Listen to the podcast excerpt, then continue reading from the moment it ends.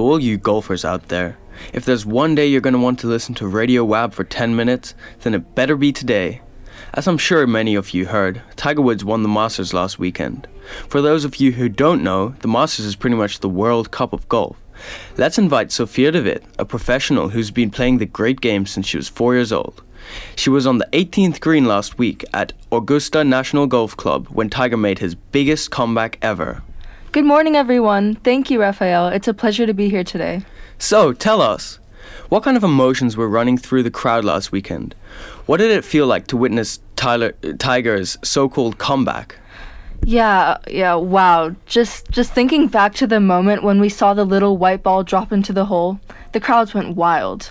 How would I describe it? I mean, I guess in very short, you could say it felt like a tiger roar. Tiger is back.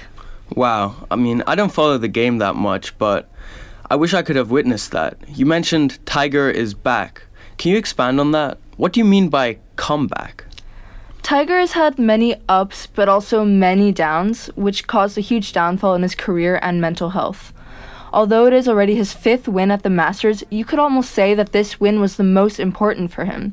Before his return to golf in December 2017, he had been through four surgeries, caught cheating on his wife, allegedly arrested for driving under influence, you name it. He's been on quite a ride. A ride? What, what do you mean by ride? Could you please explain what you mean by that? Actually, instead of me explaining that, let me ask you a question. If I asked you what Tiger Woods and Cinderella have in common, what would you say? Tiger and Cinderella? That's ridiculous. What do you mean? you know, Raphael, although most people wouldn't think about it this way, Cinderella's story is very similar to that of Tiger Woods up to this moment so far. We can compare this in several steps. In your mind, visualize the beginning of these two stories as a staircase. Our protagonists, Woods and Cinderella, are both climbing their own steps of, to, of success to reach a peak. Cinderella starts at the bottom, serving her stepmother and sisters. Then she receives her invitation to the ball. Things keep getting better for her. While Tiger starts at the equilibrium, his case is the same. Oh, I see it now. I get it. Tiger Woods wins amateur tournaments at a young age, becomes professional, wins multiple PGA championships, signs big money deals with sponsors, you name it.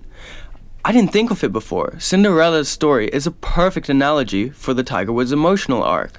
Yep, exactly. But don't forget, as soon as both of them are at their peaks, everything suddenly goes downhill. And I mean straight downhill. After this extreme drop, things slowly get better. And then, in a perfect world, they both live happily ever after. This emotional arc is by the work of Kurt Vonnegut. Ho- hold on, sorry. C- can we get back to the downfall? What would you say were the main causes of Tiger Woods' downfall? I would say that it started off with the rumors of him cheating on his now ex wife, Elin Nordegren. It only went downhill from there as he had to undergo several surgeries and ended his 12 year relationship with ex caddy Steve Williams. And to top it all off, he was also arrested for allegedly driving under influence. Oh, yeah, I, I remember hearing about that too. I remember the times when the news headlines were all about Tiger Woods. I remember that during his downfall, NBC News had a very negative outlook on things that impacted the public's view of Tiger Woods. Keeping in mind that he had some allegations of cheating on his wife before this news story, the public's view of Tiger was getting harmed. In the NBC report, it directly stated that the golf superstar Tiger Woods had painkillers, sleep drugs, and an active ingredient in marijuana in his body when Florida police arrested him in May, a newly released toxicology report shows. That statement definitely took the situation out of context. The active ingredient in the marijuana that he had in his blood was a chemical released by the body 24 hours after a marijuana product had been smoked, applied to skin or other modes of using medicinal marijuana. He also had a medical prescription for this. Not to mention, this medication is legal in the state of arrest, Florida. The painkillers found in, his body were prescribed for his leg injury and not to do with any recreational use. The sleep drug was Xanax, a drug he had a pre- prescription to which helps people with insomnia and anxiety. I believe that this simple sentence NBC put out is indeed extremely misleading. Furthermore, the charge was later dropped by the police because it was found that he was not actually intoxicated. Now, that is ridiculous. I knew that he was known as an amazing golf player, but at the time, after I read the NBC's article, I thought Tiger Woods was purely a drug addict. Wow. I agree. NBC News made Tiger seem like a drug addict, which is unfair to say considering he was only taking medicine for post surgery treatment and mental illnesses. Exactly. News sources such as NBC villainized him. The public definitely got a skewed perception of him. I also remember that during the dark days of Tiger Woods, he was all the talk, especially when I attended golf events. I don't think sources such as NBC News understood how much damage they had on Tiger's reputation. However, during those times, I came across other news sources which were more fair towards the poor guy. Oh, do you mean the Golf Digest article? Yes, that's so funny. We read the same article. Yup, we did. The Golf Digest article was more factual and balanced with their delivery of this news. They had both sides of the story with an explanation and quote from Tiger himself. They were very straightforward with their facts, including statements such as the report also states that Wood- Woods was cooperative as much as possible, but that he had very slurred speech and had trouble performing several roadside tasks. Exactly. They didn't generalize information like NBC did. They stated each drug by name to avoid stigma and generalization. I know they even updated their source with the latest news on the case, case, which is very respectful. NBC has not made an updated article to this day. Wow, it's crazy how much influence the media can have on our perception of someone. I think news sources do this because they know that people love reading about the downfall of others and are very biased towards change. The way they call attention to these people, in this case Tiger Woods, manipulates readers to de individuate and see things as they are influenced to.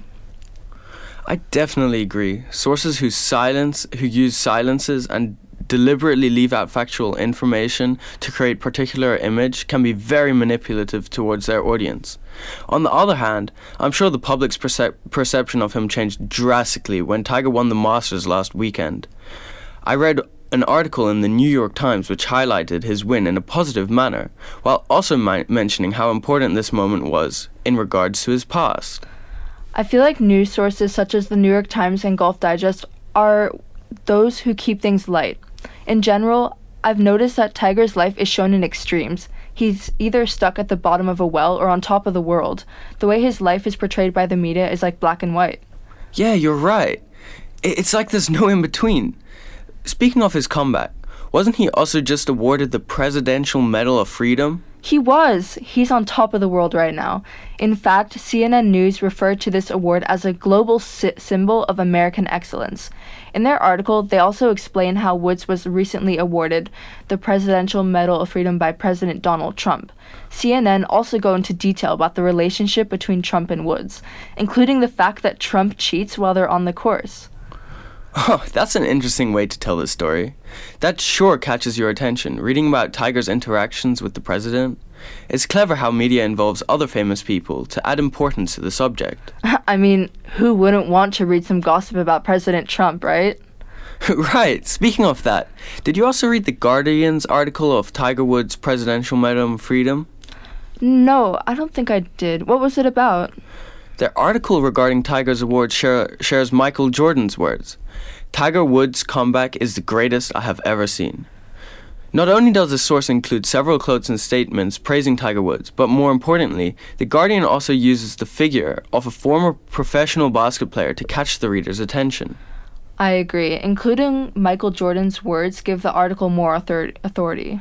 Yes, exactly. And now that I come to think of it, Jordan's words, I think he's gotten over the hump. I think he's going to win more, influence the Guardian's readers to believe in the way that Tiger is being portrayed. The Guardian's readers believe in Tiger's narrative art. His words are indeed very powerful.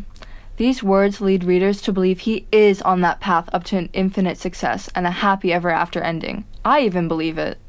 Me too, Sophia. On that note, if you ever hear this, Tiger, I wish you the best in your next tournament. Sophia, thank you for being here today and sharing your input with us.